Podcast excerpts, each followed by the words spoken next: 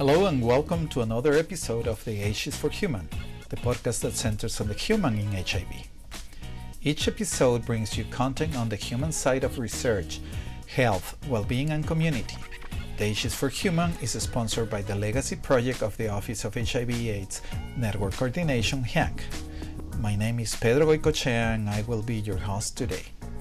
Every year, from mid-September to mid-October, we celebrate the Hispanic Heritage Month in recognition of the contribution of this community to the land that they have inhabited for more than five hundred years. On October fifteenth, we observe the National Latino AIDS Awareness Day, a day to help address the disproportionate impact of H I V on the Hispanic Latinx communities. Hispanic and Latinx individuals account for nineteen percent of the U S population and are the second fastest growing ethnic group in the country. Census Bureau projections predict that this group will account for twenty-eight percent of the country's population by twenty sixty, emphasizing how important it is to address the H I V incidence among Hispanic and Latinx individuals, who accounted for twenty-nine percent of the new H I V diagnosis in twenty nineteen. To discuss this, we have invited four experts that will be sharing their experiences and perspectives on how we can address these and other issues related to the impact of the H I V epidemic in the Hispanic and Latinx communities. Let's start with a round of introductions. Luis, could you introduce yourself and the H V T N? My name is Luis Shackelford. I am an External Relations Project Manager at the H I V Vaccine Trials Network, also known as the H V T N. Jean, can you introduce yourself, please? My name is Jean Hernandez. I'm the Latinx Program Coordinator for Alabama Latino AIDS Coalition in Birmingham, Alabama, and our organization is named AIDS Alabama. Pedro? My name is Pedro Coronado. I work at the Valley AIDS Council Westbrook Clinic. I am the Deputy Chief of Organizational Development. And last but not least, who is Daniel Castellanos? Hi, I'm the Director of Research and Innovation at the Latino Commission on AIDS. What do Hispanic Heritage Month and the National Latinx AIDS Awareness Day mean to you and your organizations? And while answering this question, can you also explain the reason to use the term Latinx? Uh, it means pride. It means celebration. Let know people that we are here. We love you guys, but we also celebrate our heritage, celebrate our language, celebrate our traditions, celebrate who we are, celebrate mom and dad, celebrate our food, our culture, and that's important.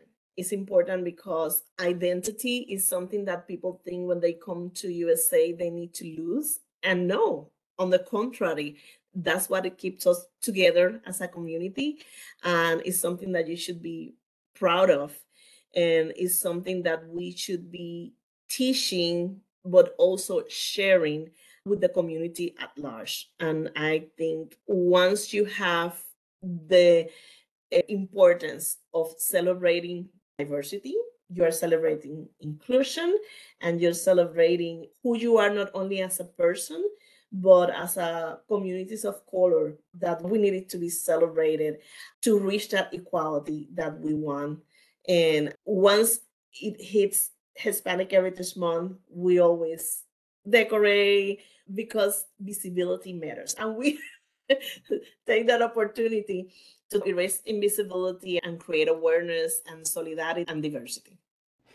And we have the Alabama Latino AIDS Coalition that we provide supportive services for Latinos, Latinas, Hispanic, Latinas, whoever who wants to address who they are. I always said, let them people express how they want to be called, right?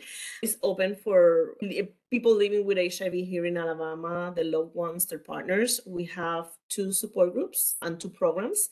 One is Somos Nosotros. It's been since two thousand thirteen, so we're going to be ten years now next year. And we meet monthly, do a lot of education, we do retreats. It's been a blessing.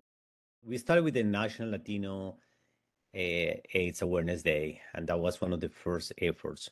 One of the things is about increasing awareness of the issue is one of the first steps in addressing our health needs, and is to ensuring that those issues remain salient, that those issues remain at the forefront of our concerns. And it's also a, a, a way of organizing communities. It's a way of bringing together people who have been working all year long, and to celebrate our efforts, to have a time in which we join together to ensure that the community has the tools and the resources to address those issues. So uh, something that I started at the local level in New York City is now the national level. So again, to summarize, it's about increasing awareness, and at the same time, it's also about joining efforts. It's about celebrating our work that we do throughout the whole year. I think it's important that we talk about Latinx, and it's important that we talk about Latine. Even if we like it so much, we need to remember that it came out of the North, and there is a difference between the North and the South. So because when we talk about Latinx, for instance, we south of the Rio Grande, it might be a different story. And we need to be mindful that we don't assume that a new label is one hundred percent encompassing of all the different life experiences. So I don't have a particular desire for a particular label. I think it's more about the audience that I'm talking with and the goal that I want to achieve. So sometimes the word Hispanic is very powerful, even though it might be an older term, uh, but it is powerful. Sometimes Latinx is powerful. And Pedro, what do these two mean to you and your organization? We do represent eighteen percent of the U S population, but we still account for a little bit over twenty-four percent of H I V cases here in the country. So we're still disproportionately affected by H I V, and we're still one of the highest minorities that is going to be diagnosed not only with H I V, but also with an AIDS, stage three H I V, or also AIDS diagnosis, um, when they are diagnosed with H I V. So late access to care, obviously the social determinants of health that affect us getting proper healthcare services. So that's why it's very important, at least for us as in Latinx communities, that there is a light that's shined into what our needs are. Us being here on the U S Mexico border in Texas, when it comes to National Hispanic Heritage Month, everything down here reflects Hispanic, Latinx communities, working really close with our sister cities right across the border. We do take pride in everything that the Hispanic community has contributed to our border communities. It's really important that we highlight those, some of those achievements when we're talking about the National H I V AIDS Awareness for Latinx individuals, that we still have people here who are from the community working for the community. And I think that is something very special when it comes to not only living here, but also working here in our border towns. So on top of that, at a national level, we have been the organizers of the National Latinx Conference since twenty fifteen, taking it on the road now. We're going to be in New Orleans next year. So people ask, do I have to be Latinx in order to go to this conference? And we're like, no, this is for anybody that's working with the Latinx community. So for example, the community health workers, we invite them to this conference to be part of it. This is also a medical conference, right? So we invite clinicians, anybody that provides a service to people that have H I V or may be at risk of acquiring H I V, may be more vulnerable to it. We invite them to be able to learn not only from experts that are presenting, but also just from the peers that are there at the conference, from how to prescribe medications for H I V to how to address the social determinants of health to keep people healthy and safe. So when we say Latinx, it just comes down to respect. People will come back to me and say, we're changing our language, and who is this really for? Depending on where I'm at, the term Latinx, Latino, or Latina can be used uh, in different situations. This, it's more to make sure that I am being respectful to my transgender brothers and sisters. So it's for them, the people who are not always looked out after, not always considered. I'm a cisgender male, so for me, if you use Latino or Latinx, I'm okay with it, but I want to make sure that I'm being respectful to our, and even our gender non-binary individuals. We want to make sure we're being respectful to them. So it's not about being disrespectful to the language. It's just about being respectful to the people who keep being marginalized and are always left in the sidelines. So that's my reason. Luis? Latinx populations are some of the fastest growing populations in the United States. Latinx individuals make up around one in five American individuals. And we also know that, un- unfortunately, Latinx individuals make up over twenty percent of new H I V infections. So we're not going to get to the place where we make a significant impact in the H I V epidemic without Latinx, Hispanic populations. And so this is really a case where no one can be left behind if we're going to have an impact on curbing and hopefully ending the H I V epidemic. So it's of crucial importance that as a research network that's developing a new biomedical intervention to prevent H I V, that being a vaccine to prevent H I V, that we incorporate all the populations that are disproportionately impacted by H I V.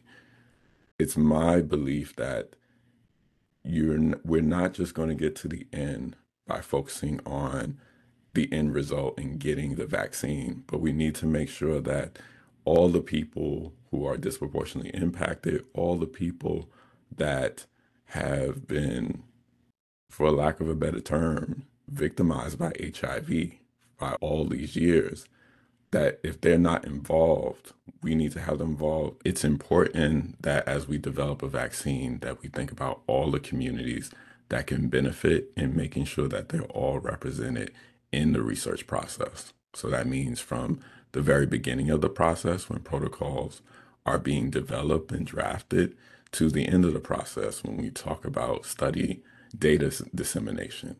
It's really important that we at the H V T N really acknowledge all the different facets that make Latinx communities unique and really tailoring our community engagement approaches to meet the needs of the community.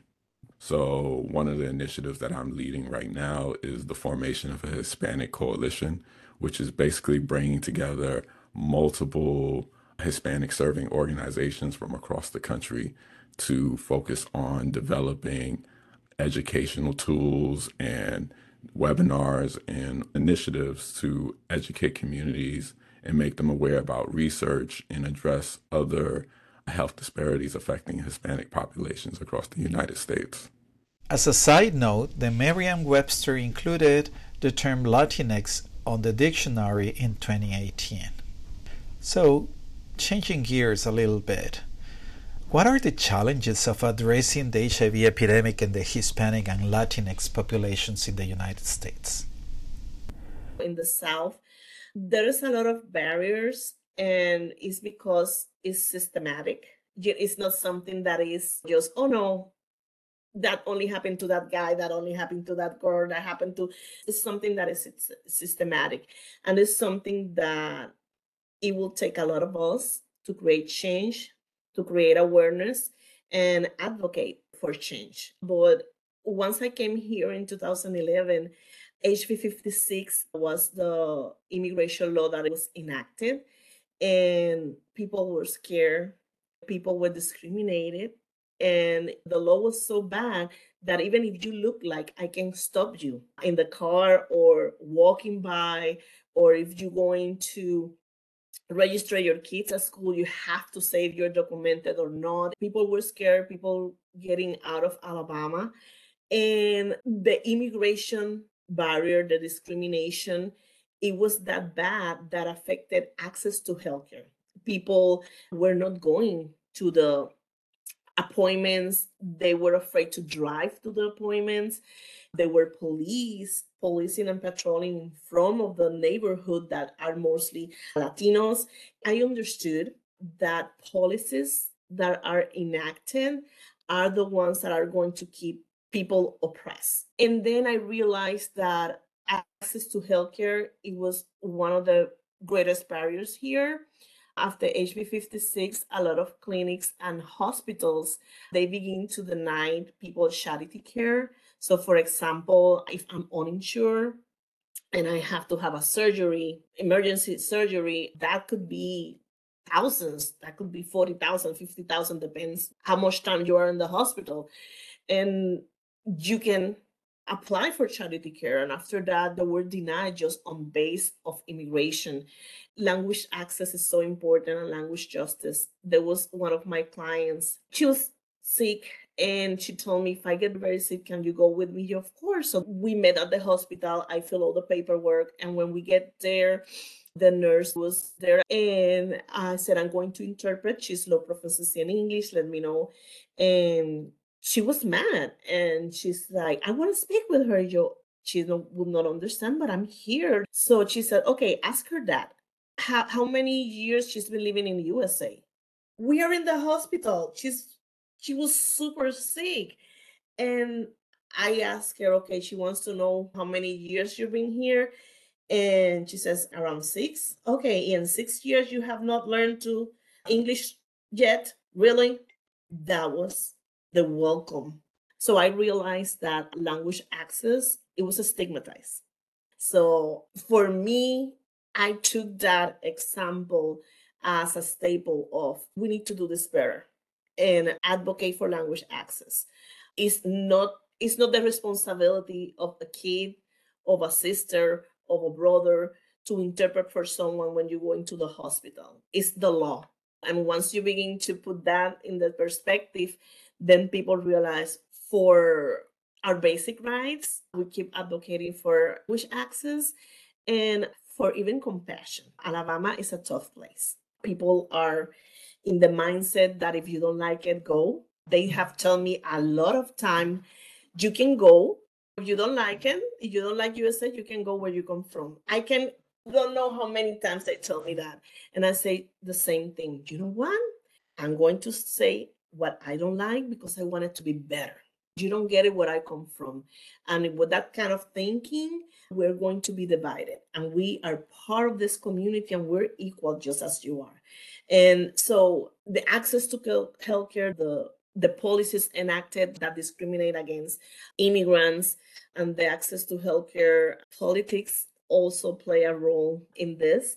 You asked me if you see an increase of Latinos in Alabama. Yes. And because of that, there's going to be more people voting. And when there's more people voting, there's going to be more changes. We're going to see more communities. And hopefully when we got people that are from our community, be the representatives and be, there's going to be some changes. So I'm very hopeful. I always said, I like to talk about barriers, but it's important also to talk about what we're going to do about it and build bridges, don't burn them. Sometimes I burn some few, but I try, I always try to build more bridges because at the end, that's what we led to the next generation. Pedro, what do you think are the major barriers to address the H I V epidemic in the Hispanic and Latinx communities? It's stigma. Stigma still, and I'm pretty sure much around with any community, right? But at least with the Latinx community, because of our culture, then on top of that, taboo subjects that we just don't discuss, then just stigma behind it. We don't talk about these things. We don't talk about it until it actually happens. So it's, it's already too late. So unfortunately, those are some of the things that keep affecting the Latinx community. If we're trying to end the H I V epidemic, we have a great framework when it comes to testing people, getting them into care, providing PrEP services. But when you talk about, about some of these pillars, right, to end the H I V epidemic, it can be pretty difficult for our community because we can't get people to get tested because of the stigma behind it, or we can't get people to access H I V medical care because besides the stigma, maybe the access to health insurance might not be available. Getting the proper documentation needed to access care might not be as easy to get. And then even with PrEP, just the whole concept that some people may have living in Texas, sometimes accessing PrEP services for some communities might not be so easy, especially brown and black individuals, to where now, even with our health insurance, it's being questioned to where should our employers be providing us with access to PrEP, and with the first case being here in Texas due to religious rights. So all of those things compiled and like on, on top of one or the other, it makes it pretty difficult. But at the same time, not to mistake that as we given up, right? We keep fighting to make sure and to address some of these issues. Daniel, What are the major challenges to addressing the H I V epidemic in the Latinx community from your perspective? I think that one of the main issues is how we have been conceptualized the H I V epidemic in the Latino community. I think often we assume that it's a new phenomenon, that we suddenly found out that H I V incidence among young Uh, Latino uh, and Black gay men was something new, but we have known that for a long time. And I think one of the issues then is how we address those factors that from the early eighties started impacting Latino communities. So we often keep perceiving the H I V epidemic as in a particular way that silences the impact of H I V on Latino communities. From the beginning of the epidemic in New York City, you have the South Bronx and you have Harlem being impacted greatly. One of the challenges have been how we reframe an epidemic in terms of uh, the larger structural and socioeconomic factors impacting the Latino communities. So it's no surprise then that the same challenges that impacted substance users in the South Bronx in the early eighties is impacting people in New York City, for instance, in terms of COVID nineteen or in terms of monkeypox. So I think something that remains constant is that big challenge of, of those structural factors that preclude people from accessing services, or even when the services are there, hinder the utilization of existing services. And so I, I, don't, I don't think that there is a particular challenge to H I V in the sense of those structural factors. We, we have known them for a long time. Homelessness, mental illness, substance abuse, all these issues that we have known, poverty, lack of eligibility of healthcare for immigrants. So I think in, in, in, the, the specific about H I V is the overlapping with sexual health and, and sexual orientation. That is very unique.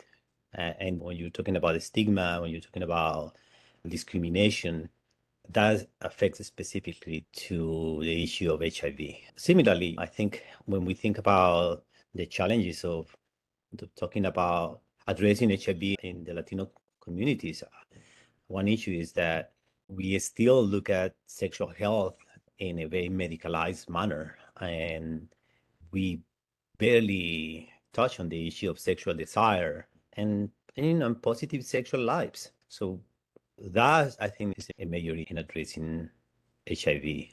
Um, but what I wanted to say is that we, as we silo H I V within its unique phenomenon, but we forget that it's, it's, in, it's in a larger social fabric that creates vulnerability for certain, certain groups. And then you add those cultural and social views on sexuality, on sexual pleasure, on same-sex desire. So that compounds the impact. Thank you for accepting the invitation to the H is for Human and for sharing your experiences and perspective on these different issues and the impact of H I V on the Latinx and Hispanic population. But before we finish this conversation, do you have any final remarks? Why don't we start with you, Tocayo? Well, whoever's listening, if you yourself are Latinx, get tested or getting care. If you know somebody who's Latinx, let them know about some of these events uh, that are happening throughout the country. And also not only about H I V, but just about, um, you know, do a quick search about what have we done to our contributions to this country as Hispanic and Latinx individuals, to take some pride in, in that. Ying, any final comments? Yeah, celebrate who you are. Do it with orgullo, with pride. Um, it's important that the work that we're doing, it matters. It matters not only what we're doing, but what we are. Um, celebrating in a small way, in a big way, creating visibility to the communities, to our brothers or sisters, or they or them that are around us, is important. So take the opportunity to, in your work office, through social media, to celebrate who you are. It's that important. Daniel? I think in terms of H I V, my main concern is that we continue the medicalization of H I V, and while it's very important that we have these advances, and it is very important that we develop new ways of protecting ourselves through medical means, we need to remember that any of these infections, whether it's H I V, monkeypox, or hepatitis C, happen in the, in the context of a relationship, happen in the context of a community. And sometimes we need to remember that those conversations about sexual health and sexual pleasure cannot be put aside through a medical intervention. They need to happen. They need still to happen. And we need to rescue those early attempts of the nineties in the gay, the gay movement to expand the idea of sexual health to more than S T Is. I think we we did a good job at, at expanding somewhat those conversations, but I think we are still very reluctant to have deeper conversations about what sexual health is in, in the issue of just physical encounter. I think you remember the, in New York City debate recently about uh, prescribing certain protocols for gay men and forgetting that we are having sex in the context of friendships and social networks and sexual mores. Sexual desire cannot be prescribed. Uh, it has to be engaged rather than prescribe. And I think we need to learn more about those nineties, way before medical interventions, way before you equal you. Gay men were already selecting who they were having sex with and choosing, making decisions based on undetectable viral load, way before you equal you. So I think we need to go back and have engaged people in conversations about sexual desire and sexual pleasure. And Luis?